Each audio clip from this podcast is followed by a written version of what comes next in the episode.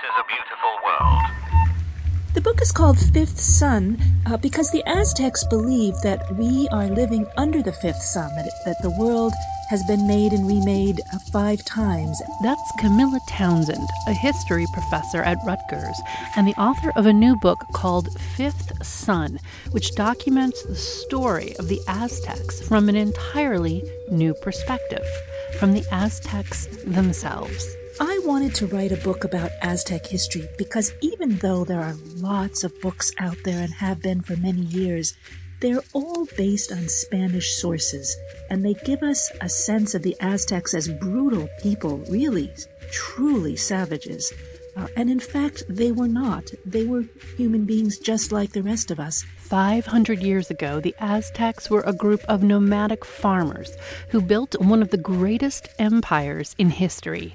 Their capital city was built on an island in the middle of Lake Texcoco in modern day Mexico City.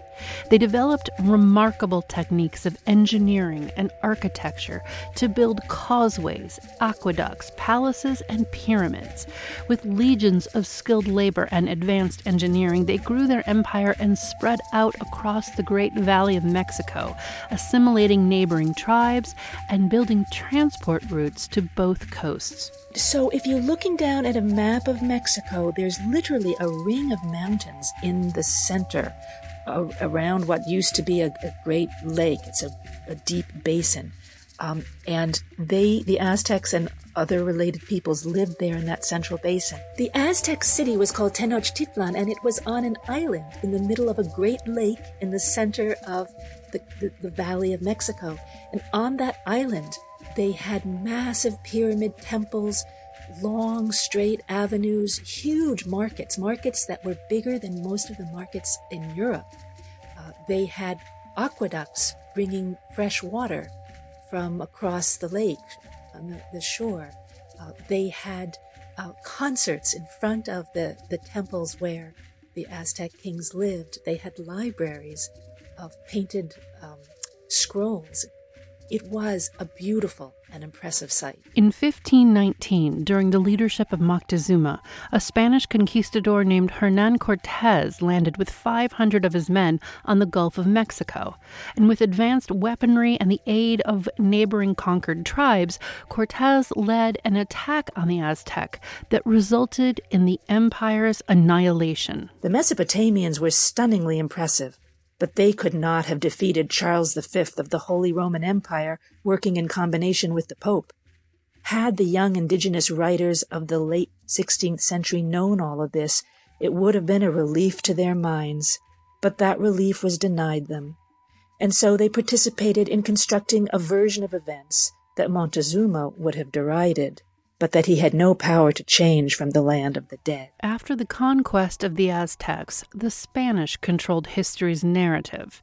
But now, thanks to new technology and translations, we have the Aztecs' side of the story. Aztec culture was an entirely oral culture. Uh, they did have books uh, with pictographic writing, but these were used uh, to uh, keep track of prayers and ceremonies, land grants, taxes that were owed. For stories and poetry, it was entirely oral. So they really valued that skill. People who could speak well and tell a good story or chant a good chant were were welcome at every gathering. Uh, so they got very, very good at it. It was a high art form. Uh, and in story form, they kept track of their histories. They kept track of religious tales. Uh, they kept track of uh, what they believed the gods had done in the past and would do again. Uh, so when we read their histories, what we're really reading are lots and lots of stories. That's made my job easier. I was able to write their history because, in their own way, they were keeping it as a story.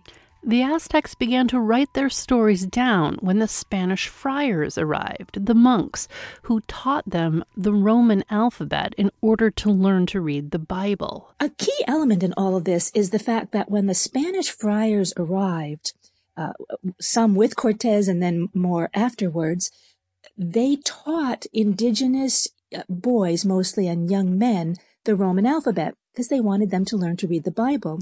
And the boys learned it and did read the Bible, but they also took that alphabet home. And they would ask their uncles or their grandfathers, you know, tell me the histories that you used to tell. And the old men would begin to speak, and the boys would write down those words in their own language using our letters, the Roman letters, to sound it out. So the word I is ni, and they would write N-I to represent ni. And they'd keep going like that until they had written down the whole history that their that their grandfathers used to tell. One thing Townsend discovered was that the Aztecs were far more peaceful than history has taught us, and that their side of the story is quite different than the Spanish version. There's a widespread misconception that the Aztecs thought the Europeans were gods. Uh, the specific version of this story is that Montezuma thought that Hernando Cortez was Quetzalcoatl returning from the east, a god that, according to the story, had been expected to return. This entire narrative was made up in the late 1500s uh, by Franciscan friars, and then some of their Native American students did adopt the story. But in the older records that are closer come from closer to the time of conquest there's no evidence of anything like that they were not expecting a god to return they did not usually think that any human beings could be gods there's nothing in their stories that indicates they thought that so we're pretty sure it's just something that the franciscans thought also in aztec culture children were revered and women were powerful one thing that the aztecs teach us is that even in a warrior culture such as theirs was women often have equal voices. Certainly in their world, women were not afraid to speak up. Women ran the markets. Uh, women participated in telling stories and telling poetry. Men seem to value women's perspectives. One of the stories that appears in various versions most often is about an Aztec princess who has been captured by her people's enemies and is about to be sacrificed. Um, and she is supposed to be terrified or casting aspersions on her enemies. Those are the Aztecs we think we know. But in fact, she was seek in this story. She's seeking desperately to hang on to her dignity, squaring her shoulders, trying to speak loudly, and saying to the people round about, "You can kill me now, but you cannot kill my people. my people's children and their children's children will still survive." and one day you will regret all this war that you have made against us and treating me this way. I didn't expect to find um, in, the, in their histories an Aztec woman sounding so plaintive um, and so proud, so dignified. Townsend learned that many aspects of ancient Aztec culture are still alive today. I think it's very fair to say that in many ways Aztec culture does live on there are literally more than a million speakers of the Aztec language in Mexico today, and in fact, some of them uh, now live in the United States as migrants. But more than that, it isn't just that they that their language survives, but beautiful aspects of their culture also survive. The idea that everyone's point of view in a community is important and that everyone's point of view should be represented in history uh, still lives on in, in modern communities in Mexico. The idea that every part of a community should participate in carrying the weight of a public event or a public duty so that no one group has to pay for everything, do all the work. That idea is very much alive in, in modern little towns in Mexico.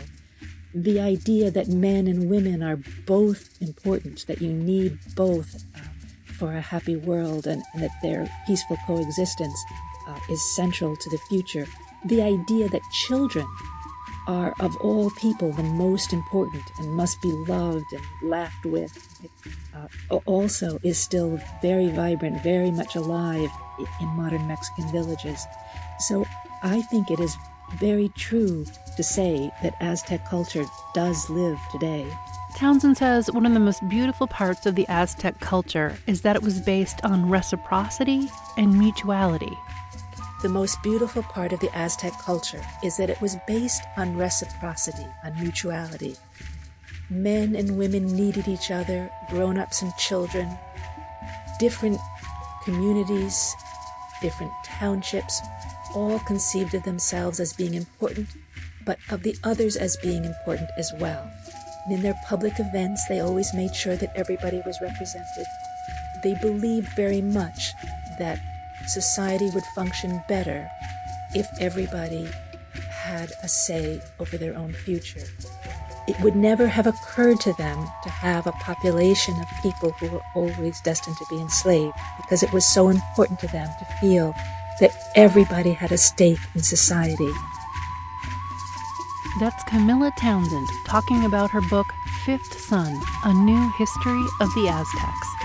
You can find out more at abeautiful.world. I'm Heather McElhatton, and this is A Beautiful World, NPR News. Brought to you with help from the Pohlad Family Foundation.